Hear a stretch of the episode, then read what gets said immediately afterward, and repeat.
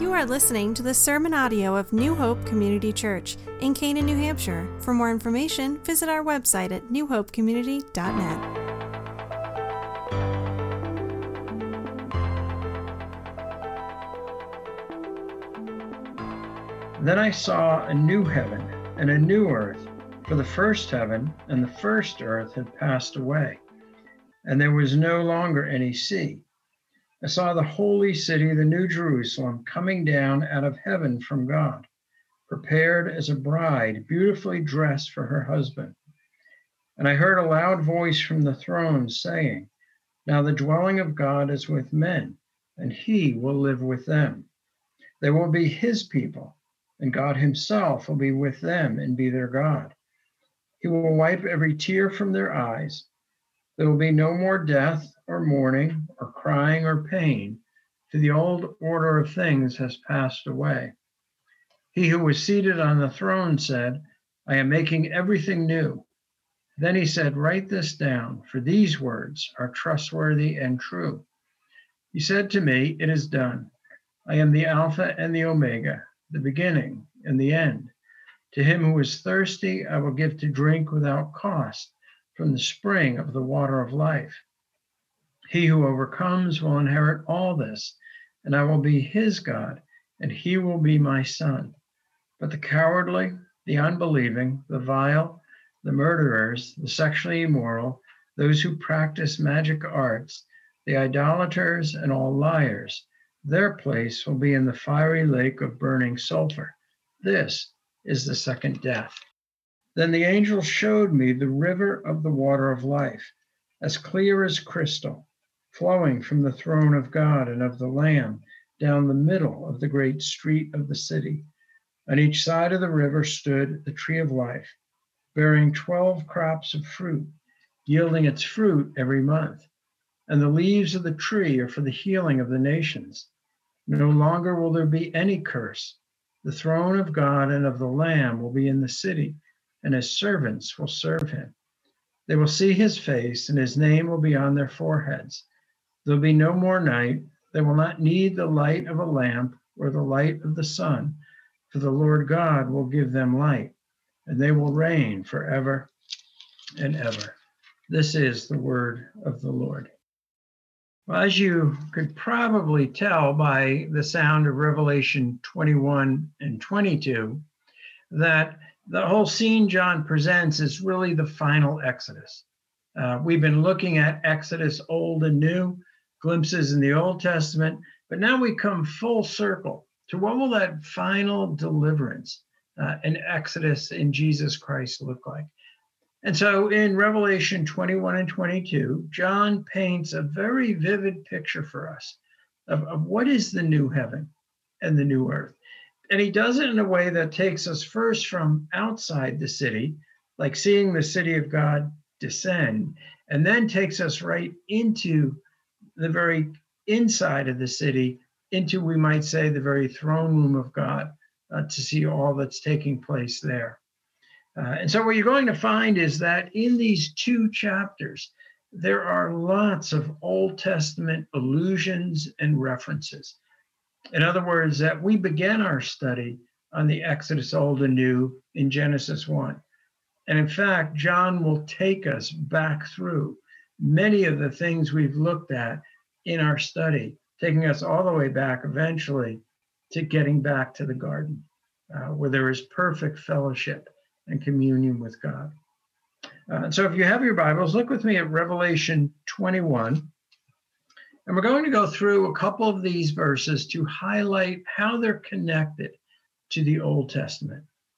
Because we've established the fact that this thread runs through the entire scriptures.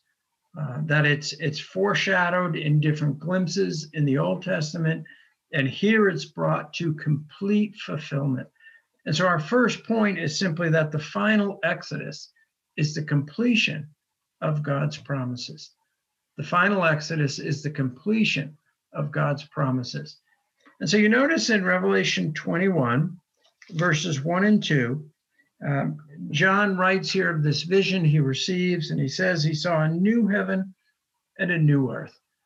And, and just to pause on that word new there, designates something completely new in nature, not, not just another heaven or another earth, but one that is completely transformed and changed in nature. One that, as you read the description, is very different from this present earth and this present heaven. But you see, he also goes on and says that the new heaven and the new earth, for the first heaven and the first earth passed away. Now, this phrase passed away is, is almost the equivalent of the term exodus because it means to depart or to leave. And so there is a subtle transition here with language familiar to the Old Testament that's making its way to remind us of a completion of God's promises. So the first heaven and earth have exited, they have departed, and they've been replaced with something much better. But you see also in verse 1 it mentions and there will there was no longer any sea. That's a very interesting concept and one of the challenges in Revelation 21 and 22 is reading it and, and discerning is it giving us physical descriptions? Are these descriptions more figurative and symbolic of, of other states or conditions in this new Exodus? And so, this phrase, there's no longer any sea, it could be reference to a physical geographical change. Um, some have postulated that when you think of the sea now in areas of water which cover I think it's 70% of the earth, that they also serve to often divide land. And that in this new kingdom, there will be no divisions because all are under the lordship of Jesus Christ. So it's possible there is a geographical, physical implication to this, but it's also true that in the scriptures, the word sea can, can also be translated at times and is a picture of evil or even used in reference to evil rulers in history. So there are there are accounts of kind of Pharaoh being described almost as a dragon, uh, something out of the sea. And in Revelation 12, you have the beast who stands uh, over the sea, and that now there'll be no more evil, no more beast, no more Satan, in the new heaven and the new earth. Either way you read it, it's pointing to a final completion of God's promises to, to produce and bring about a radically new world that does not bear uh, the consequences of sin.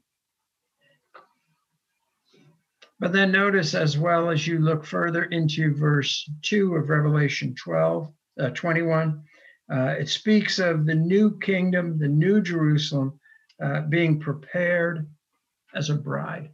And, and that's not just a New Testament depiction of, of the church being adorned, uh, prepared throughout the centuries by God's plan of redemption for completion. Uh, but I'd like you to turn to Isaiah 61:10. And here would be an example of where something said in the Old Testament is meant to be connected to what we read here. So in Isaiah chapter 61 and verse 10, we're going to read the following. In Isaiah 61 and verse 10, we read this. And this is looking at a future scene from the time when Isaiah is writing this book. So God will bring them out of the Babylonian captivity they will come out of exile in Babylon and return. But in Isaiah 61:10, Isaiah writes, I delight greatly in the Lord. My soul rejoices in my God, for he has clothed me with garments of salvation and arrayed me in a robe of righteousness. As a bridegroom adorns his head like a priest, as a bride adorns herself with jewels, for as the soil makes the sprout come up and a garden causes seeds to grow, so the sovereign Lord will make righteousness and praise spring up before all nations. And so Isaiah portrays this picture of, of God's people being covered in a garment of righteousness, being presented in a similar way as a, a bride to the bridegroom. But returning to Revelation chapter 21, we look now at verse 3. And in verse 3, we read, And I heard a loud voice from the throne saying, Now the dwelling of God is with men, and he will live with them. Consider this thought of the dwelling of God is now with men. So God is omnipresent. He has been present and is immanent in all of creation. But yet, this speaks of a, a different presence, a presence that is fully manifested because now sin has been done away with. And that word dwell should catch your attention because in verse 3 in the original language, the word dwell there is tabernacle. And think back to the Old Testament, the significance of the tabernacle. It was this portable structure that reminded the people of God's presence that could come and live among them in a limited way because of their sinfulness. And now, John in this vision speaks of the completion of God's promises because now he will come and he will completely tabernacle and dwell among his people. There'll be no need for any temporary structure. There'll be no interruption in that fellowship and his presence. It will be the ultimate presence of God. And we will be, as we know, a part of that scene.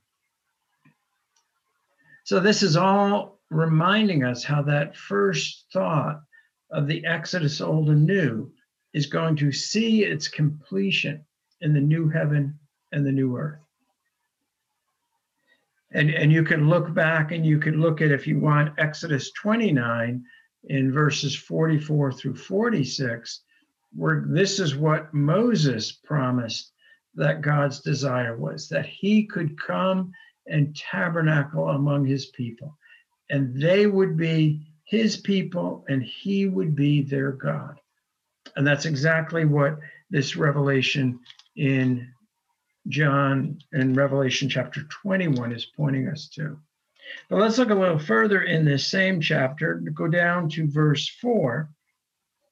And in verse 4, we have this reminder and assurance He will wipe every tear from their eyes. There'll be no more death, or mourning, or crying, or pain, for the old order of things has passed away. Same phrase in verse 4 at the end this has passed away, this has departed, this has exiled and left, as we saw in the very beginning of verse 1. But if you listen carefully, you hear in that promise the words again of Isaiah. So if you turn with me to Isaiah chapter 25, Isaiah 25.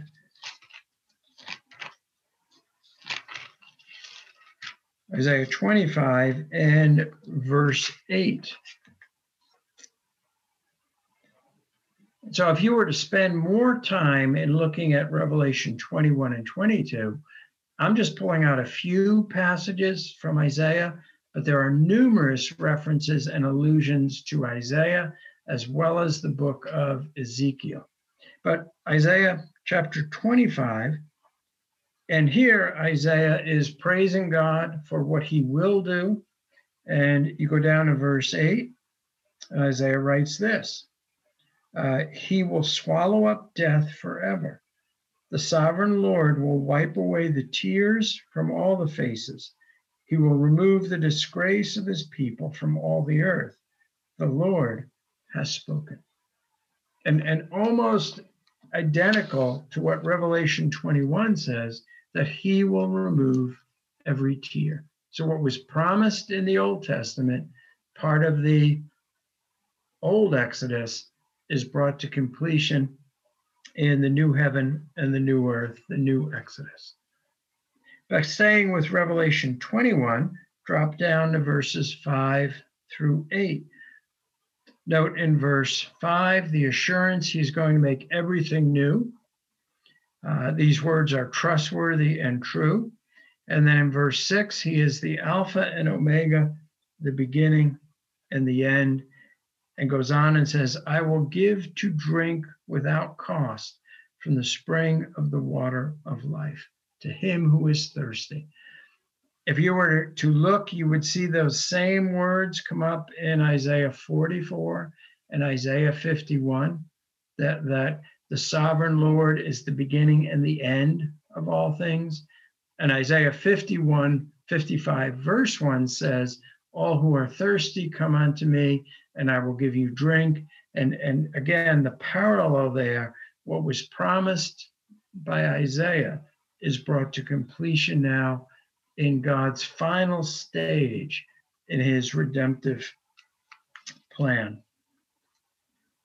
And then before we leave Revelation 21, um, notice verses 7 and 8 that the new heaven and the new earth is not for everyone.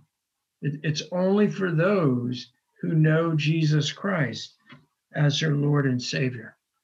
And so he, he references there certain sins in verse 8. And then you get to the end of that verse, and it says, Their place will be in the fiery lake of burning sulfur. This is the second death. And that phrase, burning sulfur, is used in the Old Testament to refer to God's judgment. So you may recall in Genesis 19, when God judges Sodom and Gomorrah, he mentions that he rains down on them burning fire and burning sulfur. In other words, it is a graphic picture of God's judgment.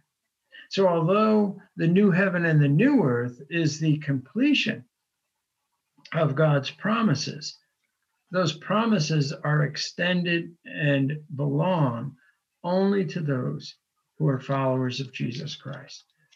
So, there is both a reassuring part of this message for believers, but also a very disturbing message here for those who don't know Christ, because their judgment is certain. Now, if you kind of glanced at the rest of Revelation 21, verses basically 9 through 27, you have a more detailed description of the city of God. So remember how I said that John kind of takes you from outside the city, and then in Revelation 22, he brings you right into the heart of the city. But John's description in verses 9 through 27 are very detailed and, and they have a lot of parallels with Ezekiel's description of the temple of God. But I want to draw your attention to just verses 12 through 16 in Revelation 21. So, in, in this description, now it mentions this about the city. Beginning at verse 12, we read, It had a great high wall with 12 gates and with 12 angels at the gates. On the gates were written the names of the 12 tribes of Israel. There were three gates on the east, three on the north, three on the south, and three on the west. The wall of the city had 12 foundations, and on them were the names of the 12 apostles of the Lamb.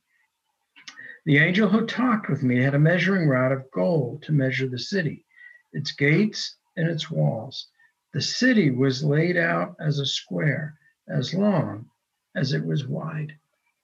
Now, this is very interesting because the description here is, is very amazing. Um, we don't want to get caught up so much as, well, what physically is this going to look like? But more so at the strategic and important details it mentions. So you, you've got a city that's structured in the shape of a cube which, if you remember from the Old Testament and our study of the tabernacle and the most holy place, they are also in the shape of a cube. And, and kind of what we have, see happening here is this new heaven and this new earth will be the temple of God. You're not going to have a separate temple. You're not going to have a temple within this structure. This very structure is the temple of God and just mirrored in the the dynamics of the the shape of this but then you probably also kind of caught your attention that is described with having three gates on each side, so a total of 12 gates. Now, 12 is one of those numbers in, especially Revelation, um, is, is a significant number because it's a multiple of 12. Uh, and it, it represents this completeness. So you have both 12 gates, then you have the names of the 12 tribes being there, as well as the 12 apostles of the Lamb. Very interesting that the relationship between the 12 tribes and the 12 apostles is part of this picture. And maybe we could say that shows the completeness, the proper relationship between the Old Testament and the New Testament. That the Old Testament points ahead to what the New Testament completes and fulfills in Christ. So it's intriguing to consider that. And then the reference, once again, the names of the apostles of who?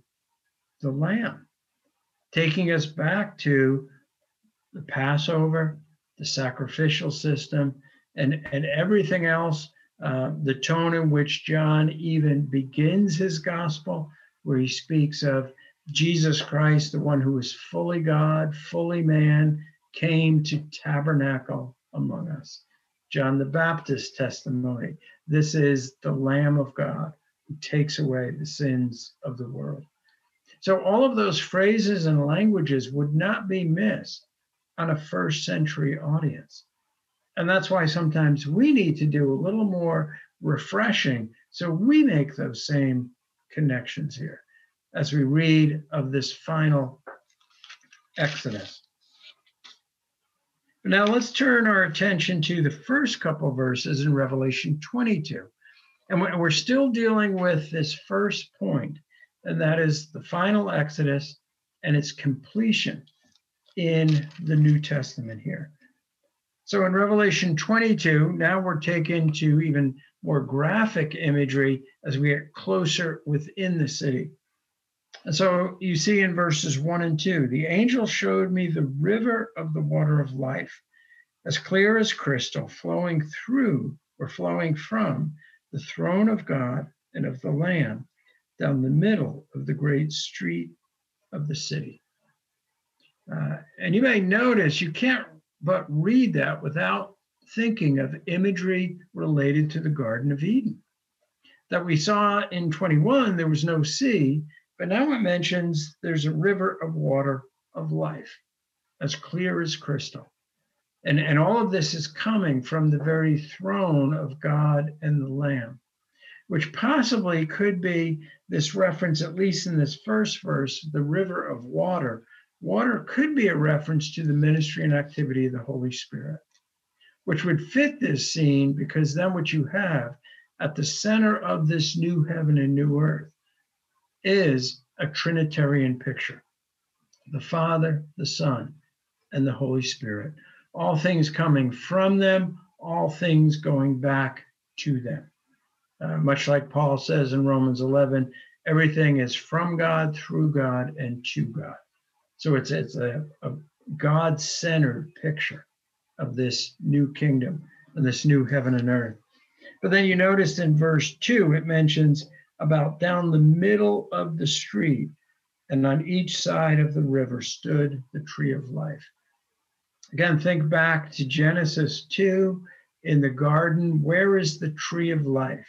It's in the middle of the garden.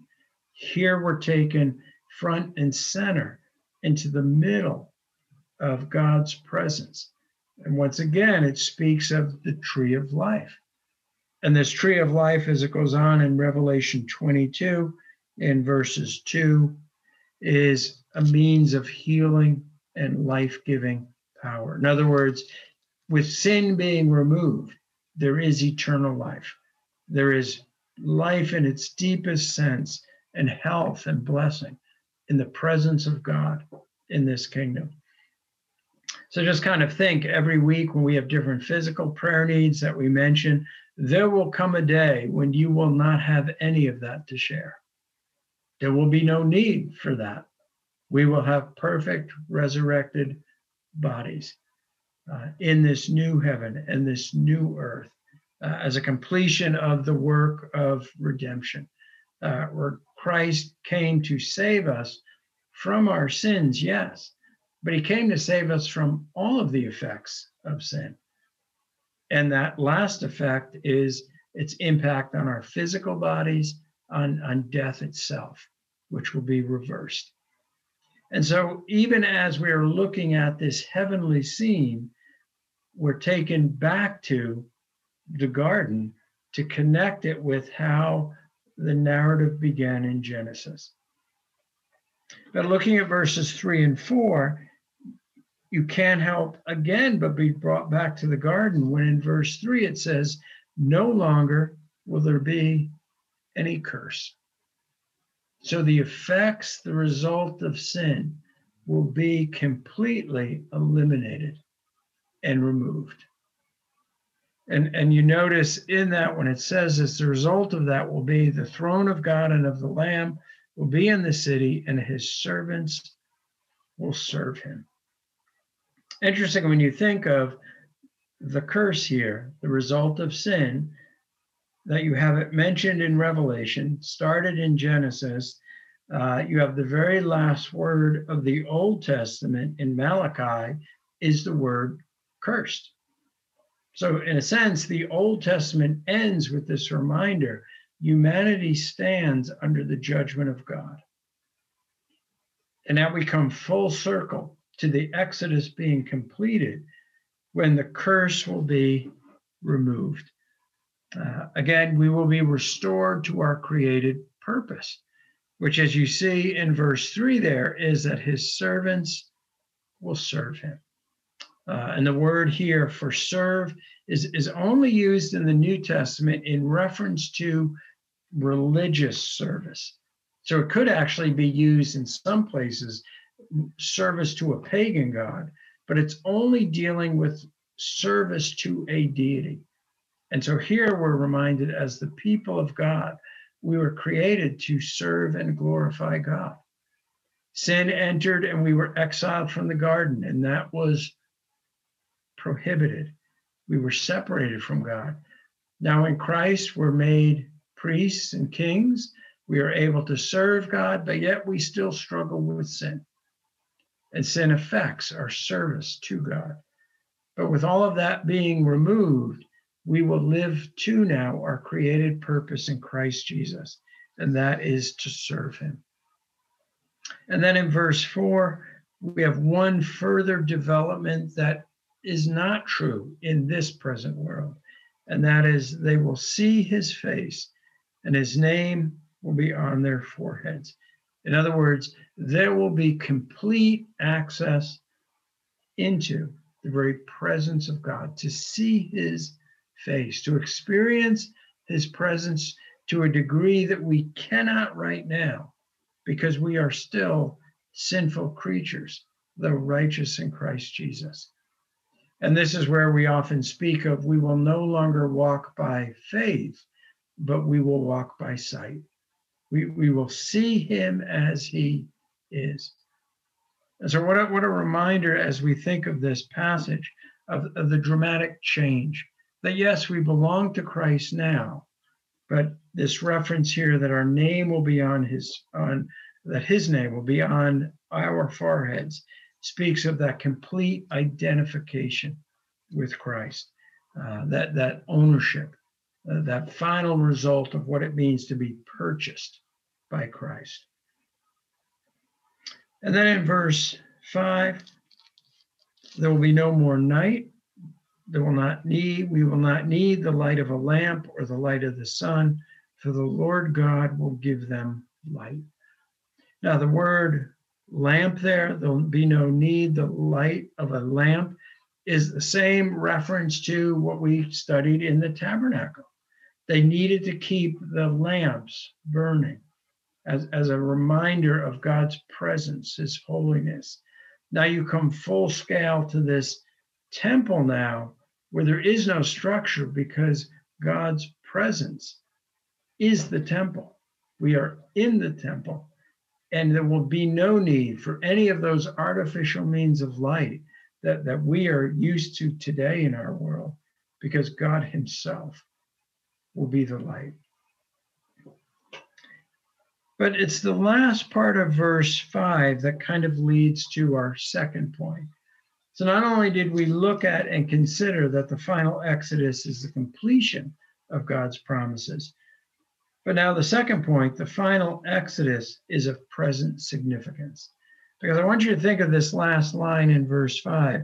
As John's receiving this vision, he's told, and they will reign forever and ever. Now, the they clearly is believers, those who know Jesus Christ, who are part of this new kingdom, this new earth. But I want you to think for a moment where is John when he's receiving this vision? He's on the island of Patmos. He, he's been exiled because of his testimony for Christ. In other words, in every way, it doesn't look from John's perspective, you could argue, that he's in a position to reign, that, that he is in a blessed state awaits him. And yet, the reality this tells us is the promise of a future kingdom should affect how we live right now. That if we are certain that this is true, that the one who said this is trustworthy, that we will reign forever and ever in God's presence. And consider how that should affect us on a daily basis. That knowing this is true, means that as Christians, yes, the holidays will probably look very different this year. That Thanksgiving will have to be done differently. But yet we still have much to rejoice in. That this doesn't change the significance of celebrating Christ's coming and what it means to speak of Christ as being our prophet, our priest, and a king. In other words, we live differently every day because of what we know the final Exodus is. And so you find this theme also in Paul's teaching in First Corinthians chapter 15. Paul gives a description there uh, of the resurrection of the body in Christ. Uh, because there's always lots of questions. What will the resurrected body look like? And, and so Paul talks about that in 1 Corinthians 15. But as you get to the end of his discussion, he moves from what that future reality will be like to how that should be a present impact in the life of the Christian. And I think this is where often, sometimes in our own study of God's word, we, we fall short. We, we don't move from the understanding and interpretation to application. What's the experiential impact of this on, on you, uh, you and me as believers? And so in 1 Corinthians 15, picking up at verse 55, speaking of that final Exodus, uh, Paul says, Where, O death, is your victory? Where, O death, is your sting? The sting of death is sin, and the power of sin is the law. But thanks be to God, he gives us the victory through our Lord Jesus Christ. Then notice the first word in verse 58, therefore. So Paul's making a conclusion based on the reality of the future resurrection. And his conclusion is this my dear brothers, stand firm. Let nothing move you. Always give yourselves fully to the work of the Lord, because you know that your labor in the Lord is not in vain. So Paul says the same thing that John says. Knowing what the final Exodus is, that should be of present significance to you. It enables you to stand firm in the faith, to be confident in Christ, uh, to rejoice always, to be thankful, and to realize the victory is ours in Christ. The Heidelberg Catechism was a means of instructing people in the Christian faith, written back in the 16th century. Uh, and it begins with this question. And the first question in that catechism is What is your only comfort in life and death? And the answer bridges those two concepts of the Exodus, because the reply would be first, that I belong to my faithful Savior Jesus Christ. And he assures me of eternal life and makes me willing and ready to live for him. So think of the response. I'm, I'm, I'm belong to my faithful Savior, Jesus Christ. So there's an eternal assurance there. I belong to him. But then the next part, he assures me of eternal life and makes me willing and ready to live for him. There's the practical significance and emphasis. So I hope as a result of the time we've spent just working our way through different Old and New Testament passages, that we see that the theme of the Exodus, old and new, is not just interesting and intriguing, it illustrates the unity of Scripture, but it should be of both future significance to us, but also a present impact and significance.